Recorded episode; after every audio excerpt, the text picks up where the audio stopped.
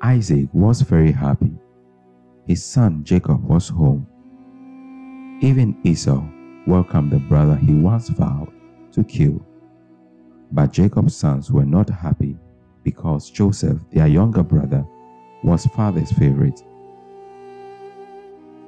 Joseph's brothers became more angry when he told them his dreams.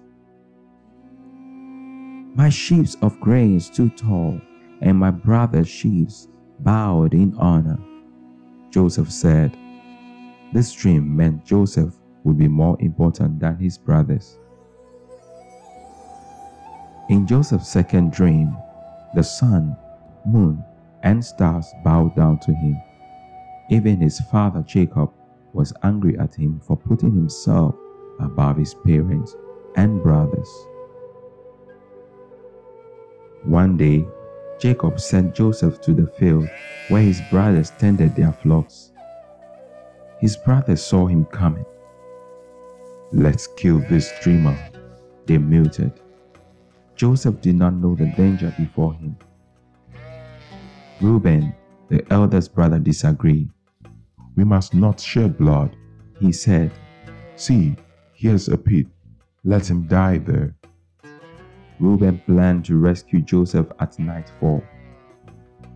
When Joseph arrived, his brothers grabbed him and took off the colored coat Jacob had specially made for his favorite son.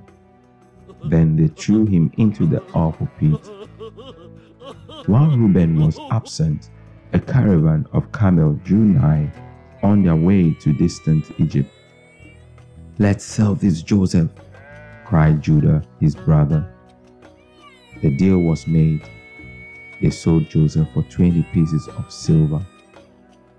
Tearful and afraid, Joseph watched helplessly as the lurching camel led him away from his family and homeland. Is this Joseph's coat? It's bloody. We found it in the desert.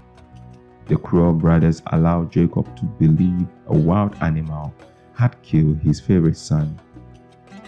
Jacob tore his clothes and mourned. Nobody could comfort him. In Egypt, Joseph must have been afraid and lonely. Maybe he longed for home, but he could not escape.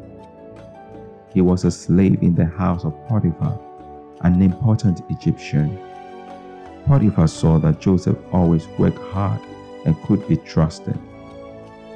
All you do turn out well, Potiphar told Joseph one day, God is with you.